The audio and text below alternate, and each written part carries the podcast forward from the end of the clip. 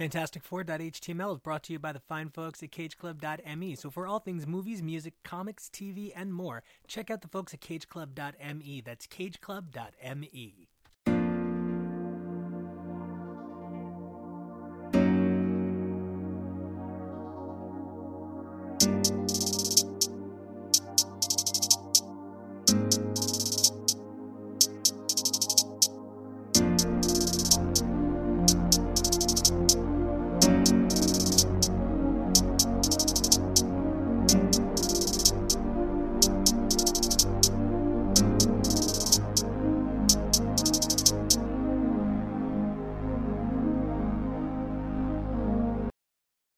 everybody, I'm Nico. And I'm Kevo. And this right here is Fantastic Force.html, or should I say, Fantastic Four Unplugged.html. Why unplugged? Well, that's our favorite of the spin off titles. Oh, right. Oh my god. I still don't understand what's unplugged. You won't tell me. Well, the good news is, I have other people to deny this vital information. Today, with us to discuss a film unlike any other, we have the king of the network, Joey. Hey, Joey, welcome back to HTML. I oh I mm, yeah I yeah mm-hmm. I, I'm glad that you keep bringing me back on things that I absolutely hate watching. But yes, thank you so much for having me. It's actually a lot of fun for that exact reason. Oh, I, I figured. I figured. No one's holding a wooden gun to your head. Uh, I feel like it was an emotional wooden gun to my head. Now, to talk about the Fantastic Four, it would be impossible without bringing in new blood because that's one of the things the Fantastic Four is about. It's about found family, right? And so we had to bring in another factor. And with us, we have first time correspondent and our favorite new Fantastic Four Fiend. Ooh, okay, that's better than Forder. Fiend. Fantastic Fiend. Hey, Jess, welcome to the program. Hey, thanks. I, I'm so glad to be here to talk about this movie, if it's even considered a movie. I wouldn't. I think it's a really intense flash animation. Seems about accurate. Parts of it. Yeah. Well, so for those of you unaware of what we're discussing, we're talking about the Roger Corman Fantastic Four film from 1993, 1994, somewhere in there. It was a film that was produced essentially to hold on to the rights to the film, kind of knowing that the movie wasn't going to come out. It, they kind of thought it might, they kind of didn't think so. They've tried to block it, they've kind of supported it, but not really. It's been shown officially, and I'm bunny earsing the shit out of that once. And that's fair. Now, I just want to double check, guys. How much familiarity do the two of you have with the Fantastic Four? This is the only Fantastic Four movie I've never seen. Okay, so you're like uh, you're like an FF media kind of lady. I mean, like, yeah, sure. I mean, Okay. I didn't read like any of the comics or anything, but I mean, I've seen all the movies. I've seen them multiple times actually, except for this one. And I don't think that I'll ever be watching this again. That's also fair. And uh, frankly, you have more experience with the FF crew than I do. So, uh, mad props. And I actually I'm gonna level. You have more experience than I do because at this point I have yet to see the Trank tank. Still haven't seen the 2015 four.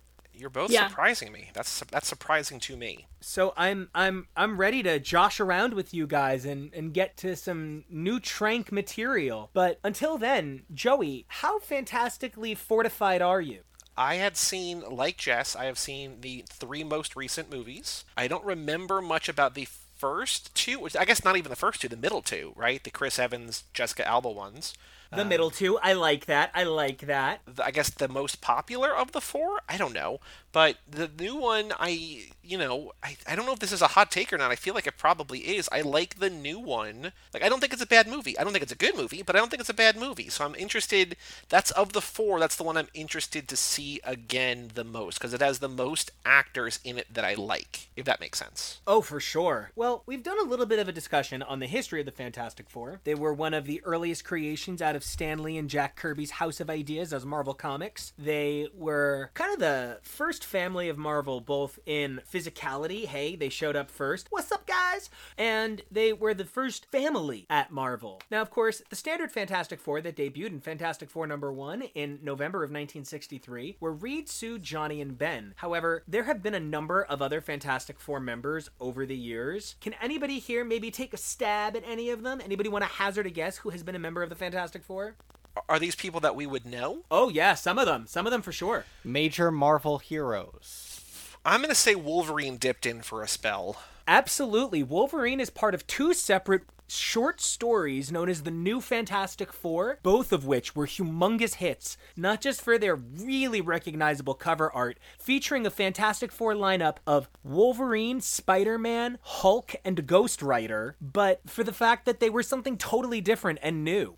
Now, I'm also going to guess that Hulk, but only because, and I don't know where the context is, maybe you can give me the context, but I've seen that comic book cover art of Hulk fighting Thing, and I'm assuming they met at some point, whether they were both on the same team or they were opposing teams, but the Hulk verse thing, I know that thing exists, but I don't know the context of it. Well, it's not so much that Hulk was a member outside of that two part story I just mentioned now. However, for an extensive amount of time, the Hulk's cousin, Jen Walters, my favesies, She Hulk, the Shulky herself, was the resident powerhouse replacing Ben Grimm after the Secret Wars in 1984. This was under the pen of the second major writer to have an extensive run on Fantastic Four, and that's going to be John Byrne. John Byrne is a name that's come up a lot on our different programs as a major forefather of modern comics, and his time on Fantastic Four was epic, whether it involved the loss of Sue's baby or her debating having an abortion abortion. These were palpable, powerful ideas. He removed Ben from the team. He did a lot of very dramatic things that pushed the Fantastic Four to new places. And one of those was, in fact, putting She Hulk on the team. She became an inextricable part of the Fantastic Four's identity, just as much as Crystal or Medusa of the Inhumans, who sat in for the Invisible Woman, Luke Cage, who temporarily joined, Frankie Raye, the other Human Torch, who isn't the first Human Torch, she's the third Human Torch Torch, and then later on she becomes the fourth Nova.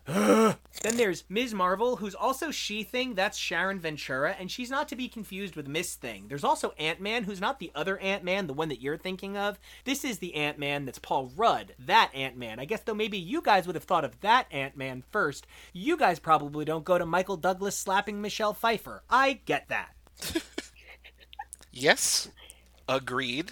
I don't know how to come back from this. Look, we can talk in circles about that slap. Oh my god, I just I have to learn to let it go. Okay. Anyway, other notable members that have taken the reins on the Fantastic Four include none other than the power couple of Wakanda, Storm and T'Challa during the pages of Civil War when Reed was kind of uh, a grade A size cockfuck, and Sue and Johnny were on the run, posed as a married couple. Ah! Yeah, fuck you, Mark Millar. Um, during that time, for a period, Storm and T'Challa led the Fantastic Four. Hmm. So it was them and. Okay, honestly, it was them and Johnny, but I don't remember how. But like, I know Ben was there too. I have to look at my Dwayne McDuffies.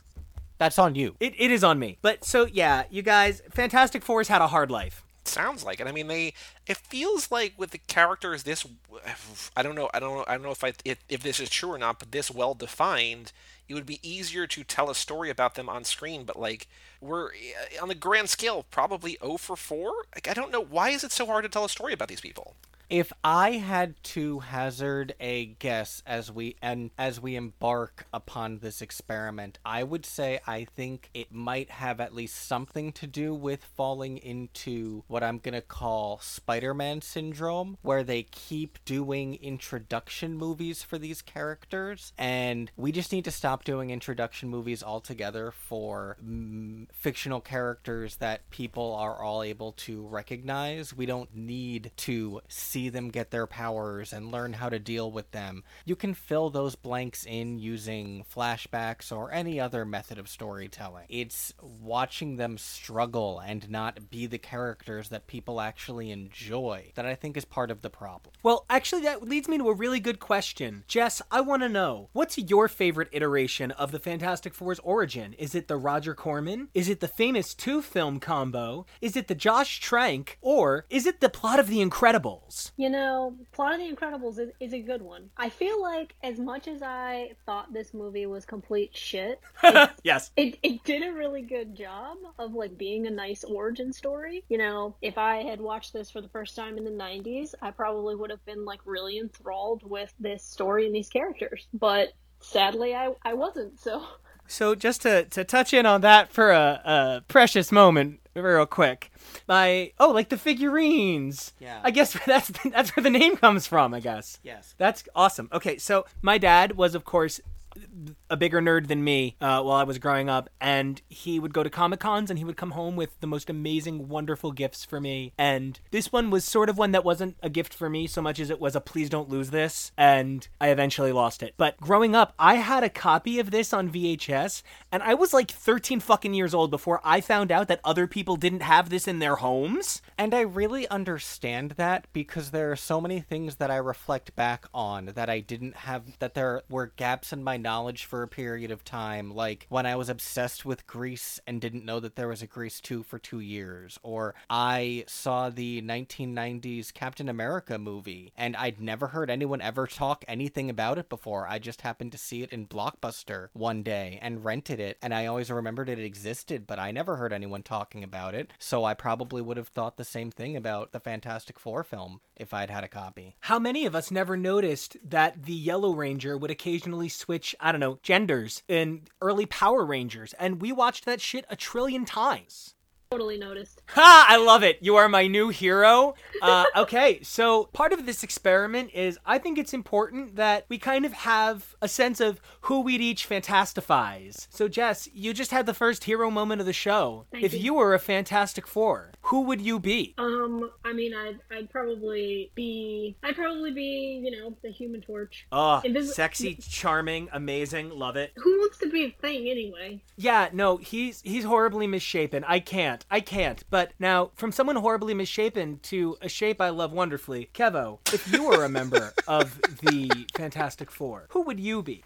Uh, I can't remember. Can Sue fly? No, I know not in this because she doesn't have her force fields. Because She we can- shouldn't give women powers in superhero movies, obviously. She can, at the very bare minimum, pinball like a like a real good good pinballing. All right, I want to say Sue, somewhere between Sue and Johnny. I definitely see you as a Sue. That makes a lot of sense to me. So then, Joey, you've got.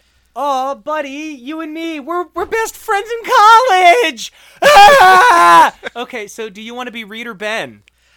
Uh, I don't. I couldn't tell you a single characteristic about Ben whatsoever, other than he has one catchphrase he seems to use a lot. Uh, so I guess I would be Reed, but I don't feel good about it. Although my dream when I get married is to creep people out in the limo as I drive away by shaking my oversized, overlengthed arm out the top of the car, saying goodbye, thanks for coming. Yes, yes, yes. Joey, why would you say that on air? Because now my wedding gift to you is going to be a Mr. Fantastic extendable arm for you to wave at people. Is this the weirdest way that a movie, any movie, has ever ended? Like, it's up there. Like, I know it's probably not as weird as other movies that intentionally tried to be weird, but, like, it's up there for, like, accidentally unsettling end to a movie. Like I'll- the Cloverfield basement movie. I'll give you accidentally, but like Mac and Me was really creepy for one. So, for the record, Joey, I would have absolutely made you Reed in a heartbeat. You want to be a kind leader, you want to guide your team to success, but you want people to come to their own conclusions on their own, even though you know you are there to fix everything. I absolutely see you as a Reed. Cool, thank you. Oh, so does yeah, I that mean, make you our Ben Grimm? Uh, it does for this unfortunate situation. If I had my choice of anybody, I would be Valeria, their daughter. You can be Alicia. So, so you guys have a little bit more background on something I'm going to be incredibly bitter about. Oh man, I would love to be Alicia. That's so hot. I love that. Oh my god. I want to I want to do impressions of the hello video all day. So, my actual like favorite thing about the Fantastic Four are their kids. Franklin, who was born in the 1970s and is currently like 12, and Valeria, the child that Sue miscarried and ultimately through the magic of time travel had in 1998. Marvel was ready to wish this into another reality, but when I say that Valeria is the most successful thing to happen to the Fantastic Four since alliteration, I literally can't stress this enough. Valeria Richards is probably the most popular member of the Fantastic Four, bar none. She is by far my favorite member. Now, while Franklin has the power to alter reality on a fundamental level, but views his abilities much like he learned from his uncle Peter, great responsibility mitigates any amount of power. Valeria has fewer issues with responsibility, and while Valeria has no super abilities, at seven years old, Valeria is as smart as her father. Huh, okay. So Valeria Richards would absolutely be my choice, but since she's not available, I'm happy to be whoever's left. And I have to ask, guests, did either of you know anything about either of these children? No. No? That's, you know, that's one of those things. Like, I just, I don't understand how people don't know about Franklin. And especially knowing that those characters are so popular in the comics. like I. I didn't know anything about Valeria until today, which is I know the look on your face. I am also shocked that I don't think she's ever come up once. I know about Franklin and things about his backstory and his potential relation to Galactus. All of these things. It's one of the reasons I do so firmly believe an issue with them not being able to do a successful Fantastic Four film franchise is that they aren't properly relying on this sort of canon. There are things about Fantastic Four that involve time travel. The Time Variance Authority and Nathaniel Richards, Reed's evil father, a time bandit. Ah! So, like, why aren't we getting a Fantastic Four movie that already has them established as a team so that we're not seeing them fumbling? Why aren't we seeing them facing a foe that we know that they've faced a lot in comics, so there's good backstory to draw from? Why aren't they trying to establish potential seeding and stories for future stories with characters like Franklin and Valeria? Like, I, we need to be pushing superhero films further. Speaking of future and pushing things further, to talk in some Hamilton terms for a minute, if oh. you asked Sue what she was proudest of at the end of the show, she would say the Future Foundation, which is an actual school that the Fantastic Four run in the Marvel Universe for all powerful kids and the children of supervillains to learn how to be responsible with their abilities. They developed the program when they realized that Valeria maybe loved her Uncle Victor a little bit too much. That's the other thing. Franklin and Valeria explicitly trust Doctor Doom. Their Uncle Victor would never hurt them. And I mean it. He would die first. Uncle Victor loves his nephew and niece. Valeria is even named after him. It sounds like Latveria. Yep, yep, yep, yep. Every time you say Valeria, I just think of Valerian and the City of a Thousand Planets, which has nothing at all to do with this, but I like more than this. So I just keep getting transported to a world filled with Dane DeHaan and what's her name? Yeah, and that uh Cara Eyebrows. Delevingne. Cara Delevingne. Yeah, yeah, yeah, yeah, yeah, yeah, yeah, yeah, Is she the yeah, person yeah, that walked off that episode of Worst No, Cooks? you're thinking she does look like Taryn Manning. but Yes, you're yes. thinking that that's her because you're thinking of that blooper, that news blooper, where the guy's like, "Why aren't you being Yeah, more that's her!" smiley and bubbly?" And she's like. It's 5 a.m. This is the fifth one of these I'm doing in a row. I'm answering your question. I'm just not being like bubbly and energetic. I'm sorry. And they like cut the interview short because she was being too sour. I thought they were one big person that also cooked. Yeah, he's thinking of a contestant from the Worst Cooks reality show from Food Network, where one of them walked off set because she didn't want to do a uh, challenge and She like literally said stuff like, "Where's my agent?" and just like wandered off the set and never came back. and Wait, I forfeit. heard this story recently. Hold on. I I've never seen anything like it on a show like this. That's the kind of shit that I expect to see on something like The Bachelor. Wait, was it Taryn Man? It's Taryn Manning from Orange Is the New Black. Yeah. Yeah. Yeah. okay. Yeah, oh man, I thought it was all one big like really severe Peter Gallagher eyebrow woman, but it turns out no. Peter Gallagher's eyebrows have exploded into several women. women have eyebrows too, bro. I it's the future. Now, we have to st- I I've been trying to put it off for like 20 minutes, anything not to talk about this movie, but I guess there's no way to put it off any further. This movie opens up with a ride through Space Mountain, right? That's what this movie started with. Everybody was like, "Oh, 1983 just took me to a ball pit at Discovery Zone." I have to say, I was pretty immediately impressed with the score on this film. Absolutely, I loved it. Not bad. Uh, very strong 80s action vibe. I liked it. That two and a half minute opening crawl of nonsense. It's actually kind of par for the course for like an 80s action movie, but this was made a decade later. I have to imagine you guys felt like I was strapping you in for. Well, I guess you guys probably thought I was strapping you in to send you to space and bombard you with cosmic rays. Well, I think that there's something impressive to be said about a movie that is 90 minutes long that spends three minutes before we see anything like happen. Which I was like, this. It feels like we're we're. It feels like this movie's got a lot more runway to work with than it actually does, which I was surprised by, not impressed by, but just surprised by. It- well, it's because space time dilation. So here's the thing, though. Now, Jess, I actually kind of count you a Fantastic Four origin expert. You know, you were there. You're you're you're Jess Storm. You are the human podcast torch, and this was your third iteration of their origin. Yet it was the first produced. It's also the only one that requires a giant time jump between the initial setup and anything good happening. How did you feel about this sort of artificial build on the Doom Richards relationship? So at first I was like, these kids are way too old to be in college, and then I was Yeah, told, 45 year old Ben Grimm. and then and then I was told maybe they're just non-traditionals. So whatever.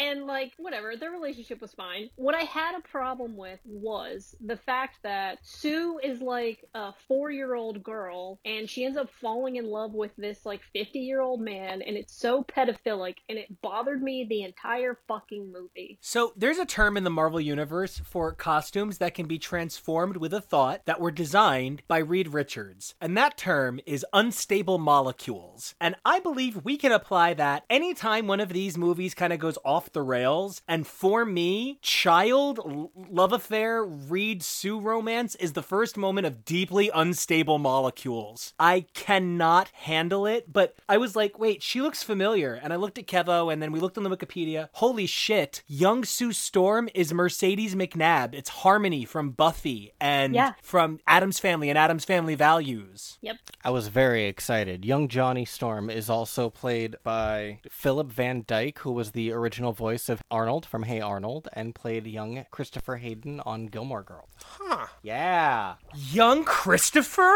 Christopher. Christopher, Christopher, I think you had better leave. Wow, that just transformed everything. So, this movie's opening really sort of made me laugh because I love whenever anybody tries to talk about science who's clearly never been to a science class in their life. This this class where they're all supposed to be scientists or at least science majors. I mean, Reed Richards and Victor Von Doom are in this class. This isn't slouchonomics. And he's explaining what the speed of light is and then teaching them how to convert it. All right. Well, when your professor is the commandant from Police Academy and the dad from Punky Brewster, I don't know what else you expect. Okay, this is fair. And to that end, I say, fine, but I love this whole it's tonight. It can only be tonight. I hate those. It's just make a little bit of effort. This is the closest it will ever be is tonight. Just make it be close. Why is it always tonight? So, I mean, Joey, you had to love the production value on this. I mean,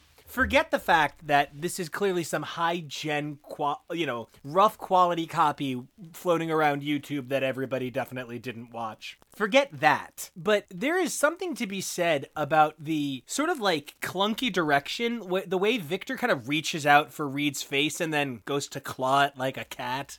Oh, I love that. A lot of this was very special, ah. I think. And you know, it was so much just a running through the numbers till everything got to kind of like the Victor Reed makeout. Uh, what did everybody think about those beatniks playing chess, though? Oh, where they were like, it's only like he gets very, very emotional. He's like, it's only a game. I'm still not sure I understand who they were. I don't. Was Doom always Latvian royalty and those were his bodyguards and they rescued him? I, I guess, like, I mean, that's a that's as good a guess as anybody's got. Did anybody take out any more specifics from the film? I don't. I don't have a lot of specific. Like I. I don't know that I could. An- like I watched this movie yesterday. I actually watched it, but I don't know that I could answer any question about this movie in any regard. And Yeah, it's not I- entirely from lack of trying. Yeah, I couldn't explain Mrs. Storm's boarding house, and uh, the setup is so bad, and then, oh my god, and then when Victor's burns are so bad, even the music at that Panera can't save him. One of my favorite moments, and you're talking about production quality just a second ago, was when there's the laser beam grid that I was like, this is just as good as it was in Ocean's 12. I mean, it's basically the same thing where somebody's dancing through the laser grid. Like, there's things in here that they're trying to do something cool, but I guess it's just a lack of budget or a lack of technology or the fact that it's 26 years ago. I don't know. But also, like, Jurassic Park came out a year before this, so, like, can we really. I don't know we can criticize the era. that is something I did genuinely keep saying. I was like, no, we were better than this in 1994. Oh my god, I Jurassic don't- Park, right? Oh god. I don't know if it was trying to be some kind of satire like some of the 90s Batman movies were. I literally screamed when the jeweler popped out of that manhole cover because I could not believe what I was seeing. Well, speaking of trying to do things well, Jess, I don't know how familiar you are with the Marvel Cinematic Universe, but Kevin and I have covered it rather in depth. And I don't know about you, but this 10 years later nonsense, I think the Russos owe Mr. Corman a royalties check. Yeah, it's um I think he he needs a little bit more credit here. This movie this movie is bad, but it wasn't that bad. If you like transport yourself back to like the 90s, like I Oh, try yeah. not to I try not to hate on it. Like some of it, my god. Like what the fuck was I watching? Granted, I was drinking while I watched it to make it a little bit more bearable, so maybe that's why I don't have these very sour feelings towards it. Oh no, we were high. It's totally cool. and there's a lot to not hate too. There's a lot of really genuine affection that went into making this film. Can Johnny and Susan come to outer space with us? Ha ha! That was that was a that was so creepy. It was cre- very creepy because I already knew this pedophilic relationship was coming. Like, And Grandma seems to want to offer her up. yeah, she's like, "Oh yeah, sure, take her and don't bring her back." Oh, Grandma, no! Grandma Storm, no! But also, okay, so when the movie started and there was that guy on the ground and Johnny was like, I gotta go. Oh, and like, I spent part of the movie trying to figure out why they had this little kid moment of Johnny being like, huh. And I realized it has to be to explain that he gets angry easily, and they felt that adult Johnny couldn't, I guess, emote that clearly. Would you say, Nico, that Johnny is a bit of a hothead? I'm sorry, I had to continue the joke that you had established and run ad nauseum on X's for Podcast. I don't know if you've said it here on HTML yet, but I wanted to make sure I brought it over. Oh, I'm so proud of you. Honestly, to me, adult Johnny Storm came across like he was trying to emulate Michael J. Fox's performance from Back to the Future, but he'd done way too much fucking cocaine, so it was just incredibly manic. My agent gave me all these diet pills. It turns out that they're totally good for you. I can bite through metal! Can we also talk about how he looked at his sister in a very lustful manner? Like, Okay, I'm, I'm real uh, hung up about all this. I don't like it. So here's a huge problem. Sue is too frequently the object of sexual desire and obsession. And I get why, in terms of a cultural perspective, there weren't enough other women to do that to. So she had to always be that woman historically in the comics. And so, you know, they're they're kind of like fucked in that in terms of the fact that they're kind of stuck with those stories. They just need to update them. Cause I'm gonna I'm gonna punch you guys all in the face with this. The jeweler is a completely original character. That's I- actually a relief. I wouldn't be. I'm not surprised that even a little bit by that. He is kind of a mashup of the Mole Man and a little bit the Puppet Master and kind of the Tinkerer and like he's a little bit Danny DeVito's Penguin. That's what I said when I was watching it. Yeah, And kind of Inspector Gadget. kind of. Yeah, I this is just a mess. And you know, so they were willing to update the story that far. They were willing to make Doctor Doom a really big fan of bad 80s stand up. But they weren't willing to give Sue agency. I actually counted at one point. There were 11 scenes in which Johnny, Reed, and Ben were all asked their opinion or given an opportunity to have an opinion, and Sue was in the scene and did not. Hmm. I can relate so to that. It, it's just fucked. Ugh. I, you know, it's it's a personal pet peeve. We are those kinds of. I'm gonna rewind that. Okay, I'm gonna be like, we're those kinds of people that want to punch men. that is what I mean, but it's not what I mean. It's not what you're broadcasting. Correct. I just feel like with all the opportunity to advance Sue, that here she's just sort of a token of lust and ownership. And Alicia fares no better, only Alicia suffers from both being blind and a weird parody of the Lionel Richie Hello video, down to the fact that, yeah, thing kind of looks like a hairless chia pet made of orange. Okay, I'll allow it. That whole scene of their introduction made me very uncomfortable. Oh my god, he picks her up and shakes her like a rabbit. There's a lot of Lenny, aggressive- no. There's a lot of aggressive face grabbing in this movie too. Yeah. Oh my god, but nobody touches Ben because his his suit was like really delicate. So there's all of these sequences of Ben and people going near him and then kind of backing up. The number of scenes that I am positive were filmed completely separately in this film, that entire sequence where they're getting tested later on, I'm convinced no two people were in the same room. But well before those days, oh, oh dear god, the laser. The laser and the powers and I I Oh, the space laser oh and the, space laser. Well, the diamond talked- with the other diamonds that help cool down the big diamond. Have we talked about the premise of this? That there's a comet and they try to land on a comet and like things break bad in a hurry. Like I don't, like, I don't fully understand the like why they're doing it other than to say like again the Jurassic Park like they were so concerned with whether they could they didn't stop to think whether they should and they they all become infected mutants essentially. Are they mutants? Nico, help me. Are they mutants? No, they're specifically not mutants. Now, there are many terms in the Marvel Universe to describe kind of like augmented personas, right? But the best term to use is they are metahumans. Okay. Oh, so how do you define metahumans? A little bit better than a regular person to a lot better than a regular person. Okay. And it is gained through any method. A mutation is a cellular thing that you're born with. Uh, you know, if you get gamma irradiated, you have gamma poisoning in the Marvel Universe. But, you know, if you're just sort of like, I have powers, you just, you're a metahuman. So Hulk isn't a metahuman or is? He is a metahuman, but he specifically is a metahuman who is gamma irradiated. And Carol in the MCU is a metahuman. She was irradiated with that Tesseract energy. She was irradiated with cosmic energy, though, so she is technically a cosmic metahuman. Okay, sure, that's in this, fine. In the same category as the Fantastic Four, But- they're cosmic metahumans. In in the Marvel comic and film universe, a mutation is something that you are born with in your DNA that frequently manifests itself at puberty. But what happened to the Fantastic Four is more of a sitting on a microwave situation. Yes. Now, if you were to be changed in some way that affected your genome structure as such that if you were to reproduce, it would have like chromosome changes as opposed to like passing down radiation, your chromosomes are changed,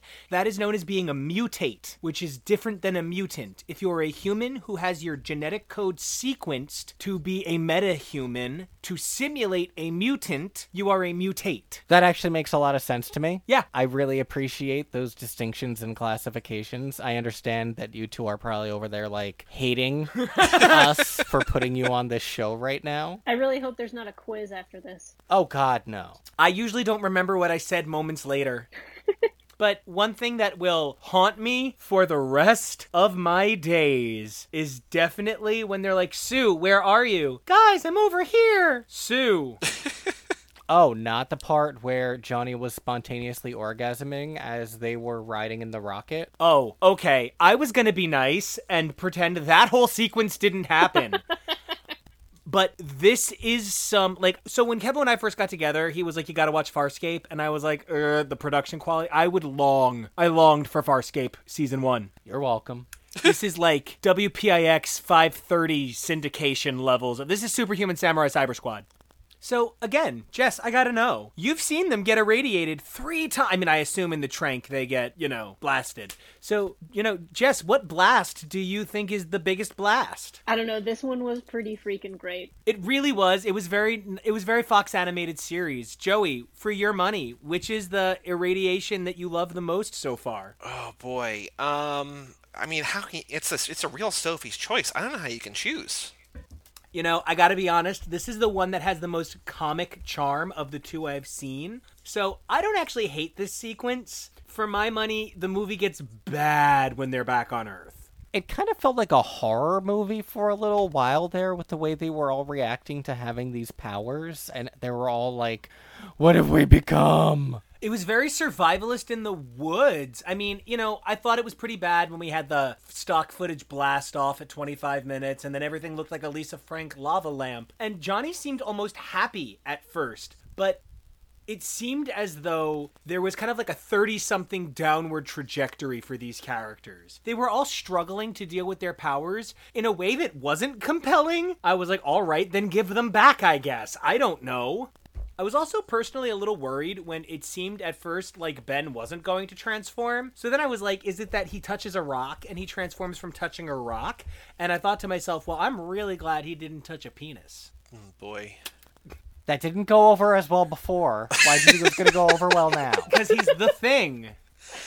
I mean, And then he like, I'm just thinking, you know. Oh. rock is a synonym or a euphemism or an adjective or a descriptor or something, right? So it's not far off. Yeah, and like the thing, his thing. he's a rock hard thing. Yeah. To be fair, I was making dick jokes while I watched this. Okay, but I know Nico, and he has probably been sitting on that joke for 25 years. Well, I mean, when his title is called The Marvel 2 in 1 starring The Thing, and it's the rock hard thing 2 in 1, and he always has a buddy that he gets into adventures with, usually fighting over a lady, and the other book coming out that month is Giant Sized Man Thing. I like to think that HTML is a long con that he's like, all right, I got this joke, I got this comic idea, this title that I got to riff on. I'm gonna ha- I'm gonna marry a guy who's gonna uh, be down to record a podcast with me and go real deep into pop culture, and then I'm gonna do a hundred episodes with him, and then I'm going to do I'm gonna rope in a couple more people, and then only then am I going to bust out this elaborate plan to say, hey, it's a penis joke. I also produced Rap Battle for the same reason. God damn it. Yep. hmm Okay, so from the moment that Doom is like powers, they're supposed to be dead. I got these like Yzma powers, they're supposed to be dead. And Alicia was a little too much. I, this first hour of this movie had no plot at all. But did anybody else think that the courier's wing ear on his hat was like he was like a pig creature? I thought we were going to fillery. Yes. Ah, But again, I, I, I do want to hats off because Joey, you are right. Everything about the laser sequence with the jeweler just stands out in my mind so clearly. And that whole tap dancing through the lasers number can't compare, though, to the Alicia abduction number. I got confused and thought it was a dance number for a second. It was very fantastic, Fosse. all that jazz. I wish I had. I was gonna say. I, I mean, I just gonna. I said all that jazz, but I wish there was a Fantastic Four pun in there somewhere. Is a Fantastic Four pun a Fantastic Fun? It's a lot of fantastic fun, that's for sure. It might be puntastic. It might be puntastically poor. Pun four stick. Pun four stick. Four pun stick. I'm. Oh, God. So, um, I And we're back to the man thing. And we're back to the man thing, but here is kind of the heart of the Fantastic Four's issue. When Ben is like, Yeah, but I'm ugly now, and I was so good looking before. Uh. And Reed is like, We're in the same boat, buddy. I've gained unlimited abilities to constantly make myself bigger and smaller as needed to assist myself in all of my scientific endeavors and fun personal jokes. But no, you look like the fucking aggro crag with eyes, and we're in the same boat. That's kind of the eternal damage that the Fantastic Four has to deal with. Everybody got a really great deal except the thing, and a movie like this really can't give the thing his due. It feels so hollow and so removed from the truth of the narrative. The thing is not craggy more than what, two days? The entire time they're in this ridiculous science experiment, there's this sense of disconnection from their humanity. And I know that's part of the point, but Thing's humanity is meant to parallel their superhuman journey, and it just doesn't come to life here. I think that's more emotional than anyone's ever gotten about the Roger Corman Fantastic Four. I don't know. This is a movie that inspires emotions other than like, is confusion an emotion? Yeah, a couple of my notes are look, this is bad because no one here is directing. Well, I think the I think part of that is because the director's name sounds like a knockoff shampoo brand, Oley Sassone.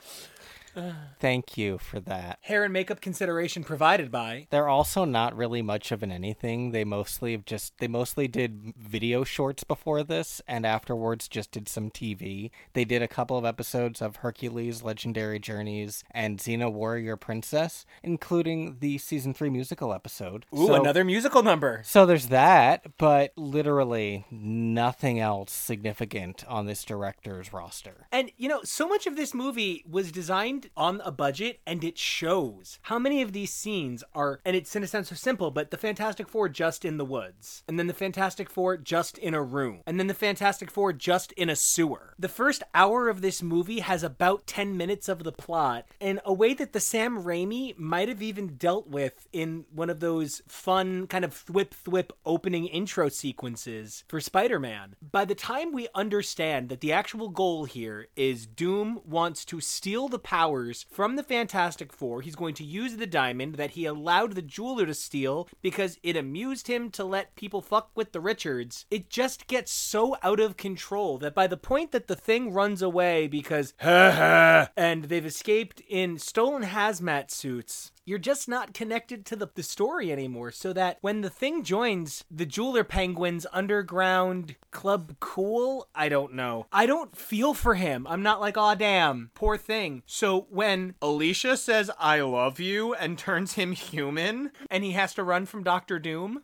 I don't even know how to begin to unpack everything about that subplot, whether it's the happy Fagin homeless who are like, it's all right, governor, we're gonna get you taken care of, we're family. consider yourself the thing. And then, yeah, I don't know why Alicia was put in that crown and veil to start, and the I love you scream, and uh, it almost seems impossible that they thought there was room for all of this in 90 minutes because I sit here going, there wasn't room for all of this in 90 minutes, yet nothing happened.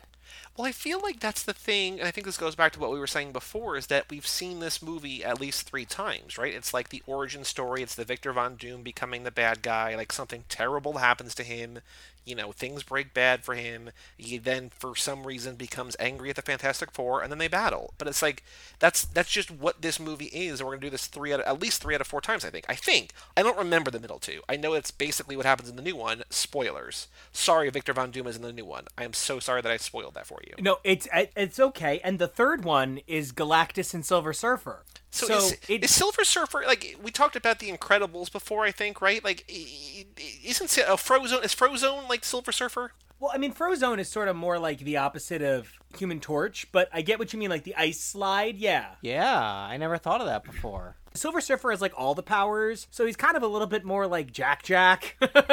Though Jack Jack's like Franklin, because Franklin's got all the powers. But speaking of all the powers, guys, Doom has a real scary gun. Everything about Doom in this is such a power down. Like, this is the weakest iteration of Doom ever. Oh, you didn't like his cat claws? Uh, no, I really like the part where the Fantastic Four escaped and he went, huh. That was gold. I was challenged deeply. So, you know, he's gonna steal their powers, fine, fine. But nothing really about anything in this story makes sense. They get costumes. Like, it's actually hard to have an episode about this movie, okay? When did she find the time? Unstable molecules, actually. You know, they. Oh, wait, no, they don't have them here. Yeah, suck it. Guys, I find us barreling toward the conclusion of this movie, which is the Fantastic Four work together. Reed slides his foot out of the force field, kicks over the diamond, and the Fantastic Four take the fight back to Doom. Doom falls, his glove moves. Johnny, I. Okay, guys. Johnny getting hit by the laser. The Matrix has nothing on that. Okay, the animation on him as full Human Torch wasn't as bad as I thought it would be until that point. That part was pretty bad. It looked like Lawnmower Man. But up until that, the flying, it, it, it looked pretty decent for a million dollar budget. I guess all said and done, yeah. I mean, I just kept thinking like, add a where's where's this guy? Oh my God, he's in space. Yeah, I didn't realize he was in space. Can he do that? I mean, kind of. But how does he have oxygen to stay flaming? I guess he can't. Chet. Well, he's dead, guys. I didn't even realize how much like by the end of this movie, I'm like, yeah, I don't want to talk about this anymore. It's a really interesting study in why some movies, you know, Joey, I think you said it best. You messaged me during the movie to say you wish that it was better or worse. because like it's boring that's the problem i mean like it's not bad enough to be like engaging and entertaining but it's not good enough to be good it just sort of exists in that like oh it's a shame they didn't have more money or more talent or whatever. And not like i'm not knocking anything but you know sometimes when you're when you're strapped for cash and you're strapped for time and Roger Corman is known for doing things fast and cheap and on a budget, like they're not all going to be winners. And I think if you had a little bit more of something in here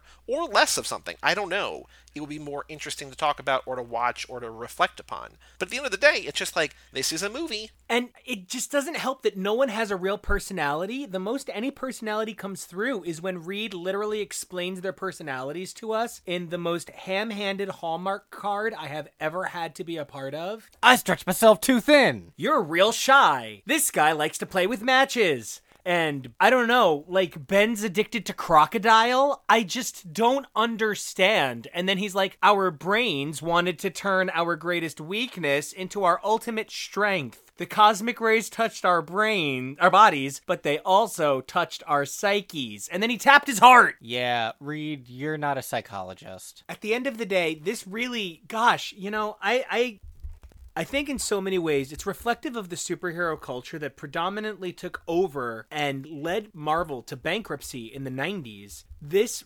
really ties into that era of creative bankruptcy. I feel like Joey, you're onto something with it. Either needs something more or something less. I honestly think the thing it needed less was Doom. Doom should have taken like a Bucky dive like 40 minutes into the movie and died. And the actual bad guy of the movie should have been the jeweler as the mole man. And then the sequel could have been Doom. And I would have been fine with that. It would have been kind of like Batman Returns. See, and Doom was one of the highlights for me, only because I found him entertaining. I get that, but he felt like John Belushi playing Doom. He was doing his best Shredder impression the entire time. Man, this movie sucks. So, um, there's one other thing. I, I, so I don't know if I there was a moment at the end of this movie where I was like, wait, have I seen this movie before? And I don't think that I have because I'm pretty sure I'm up to date with all things Letterboxd, and I did not log in on Letterboxd. But when they unveil the costumes at the very end, I was like, oh, I very I know these costumes, and maybe I've just seen pictures of them. I don't know what, but like I feel like as abstract and underwhelming as this movie is overall, the costumes that they bust out at the end do feel kind of iconic and unique and tied to this movie in a way.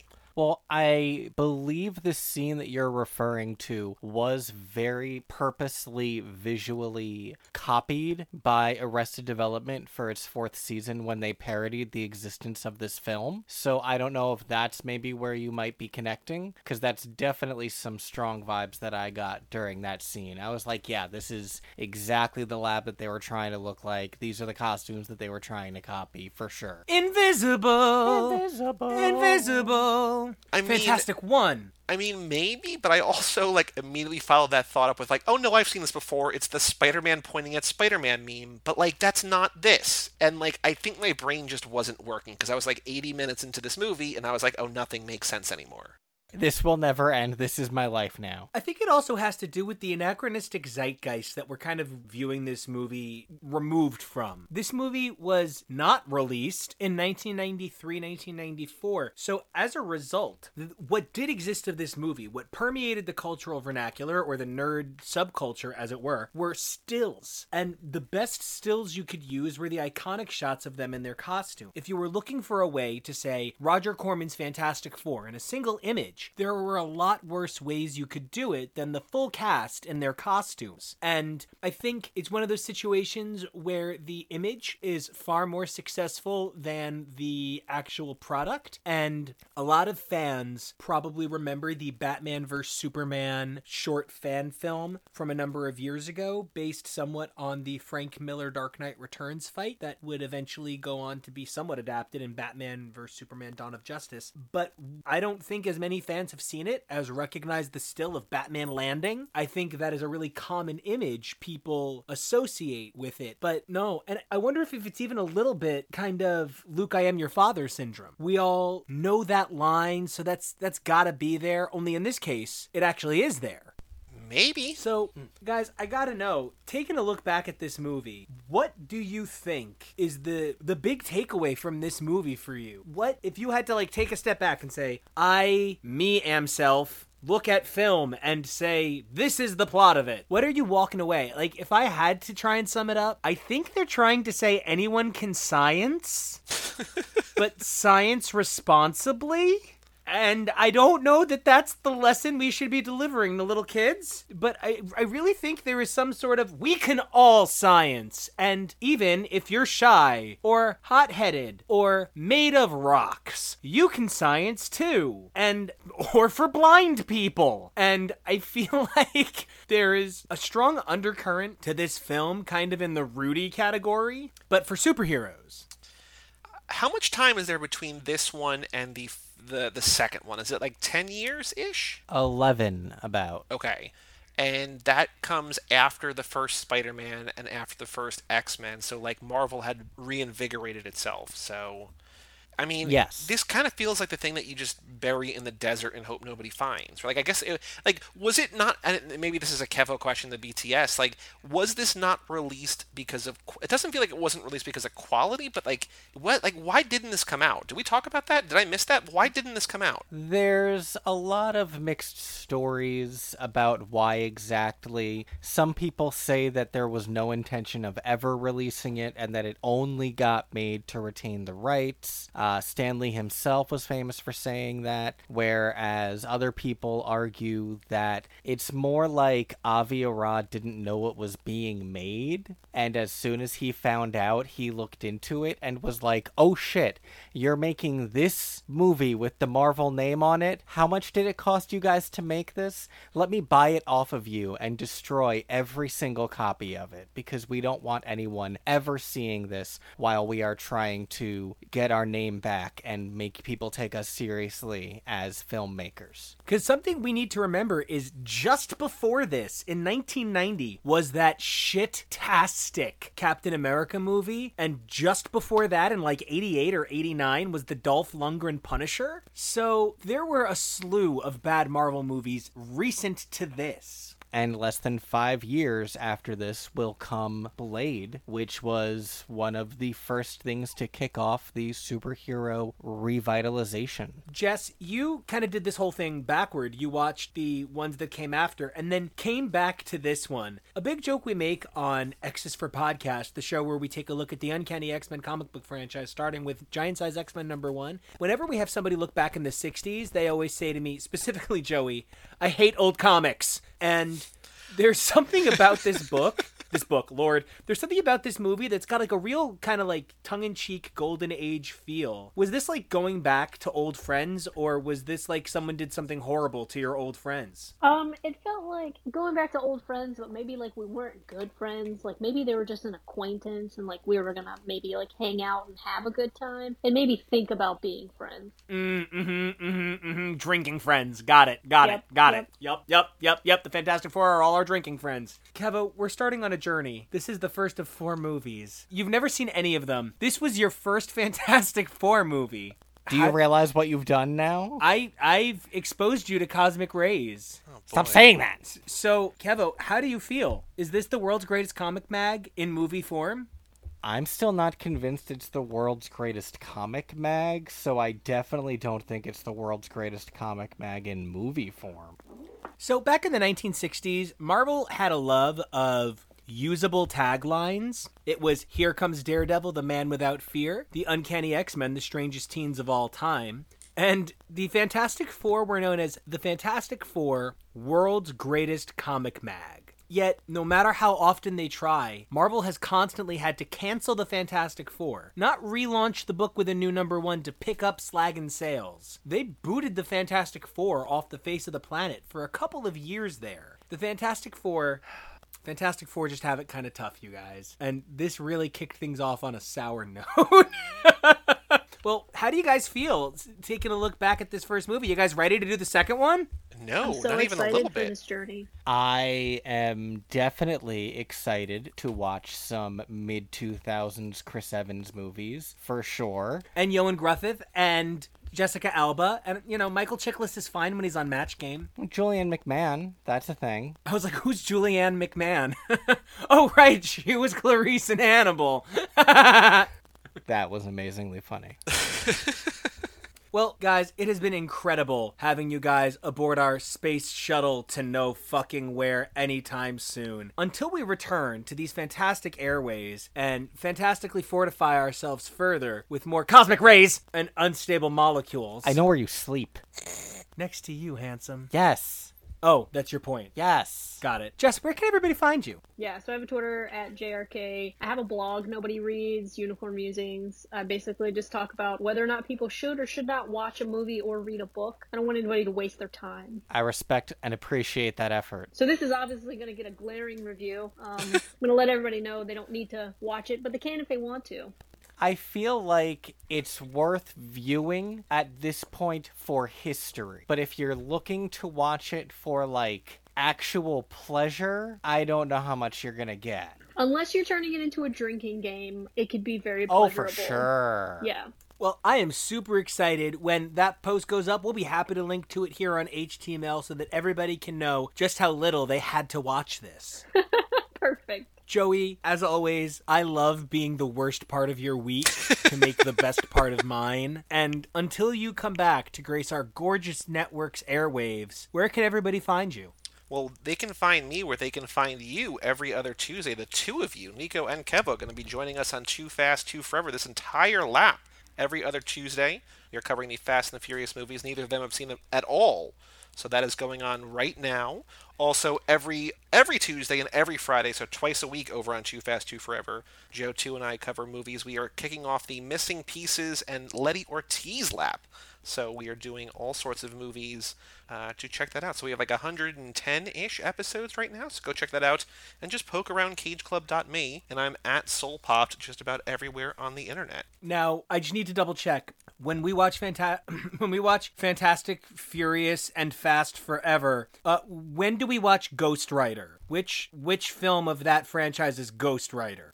It's the third one. I don't know how to answer this question in a funny way. I, I am so sorry. Uh, we can watch Ghost Rider if you want. I do. I would love to. Throw it in that lap. Both of them. I saw them both in theaters. Both of them. Oh my god, I was thinking Knight Rider. No, I'm I'm talking Nicolas Cage's Ghost Rider. No, I get it. I just I was thinking Knight Rider. Uh, what does Knight Rider say? Hello, computer, or something? I never saw it. It says I'm Mr. Feeney. Yeah. Wait, Mr. Feeney was the John voice of the Adams car. is the voice of the car. Is that who plays Mr. Feeney? He plays John Adams in 1776. Oh, then yes. White Hamilton. Yeah. Yeah. Yeah, all that. Kevo, other than watching actual Hamilton with me, where can everybody find you online? You can find me on Twitter and Instagram at Kevo K E V O R E A L L Y, and you can find me on the Facebook page for this lovely program, Husbands Talking More or Less, at Real Nico Kevo Action. You can also find the super fun, super cool, super inclusive superhero comics that Nico and I produce over at KidRideComics.com. Nico, where can the folks find you? You guys can find me all over this amazing network here on HTML or over on the aforementioned X's for Podcast. Don't forget to check me out over on Twitter and Instagram. That's Nico Action, N I C O A C T I O N. Guys, until we return, keep those cosmic rays lit and those molecules unstable. Get out of here with those cosmic rays. I don't have more joke. Guys, thank you so much.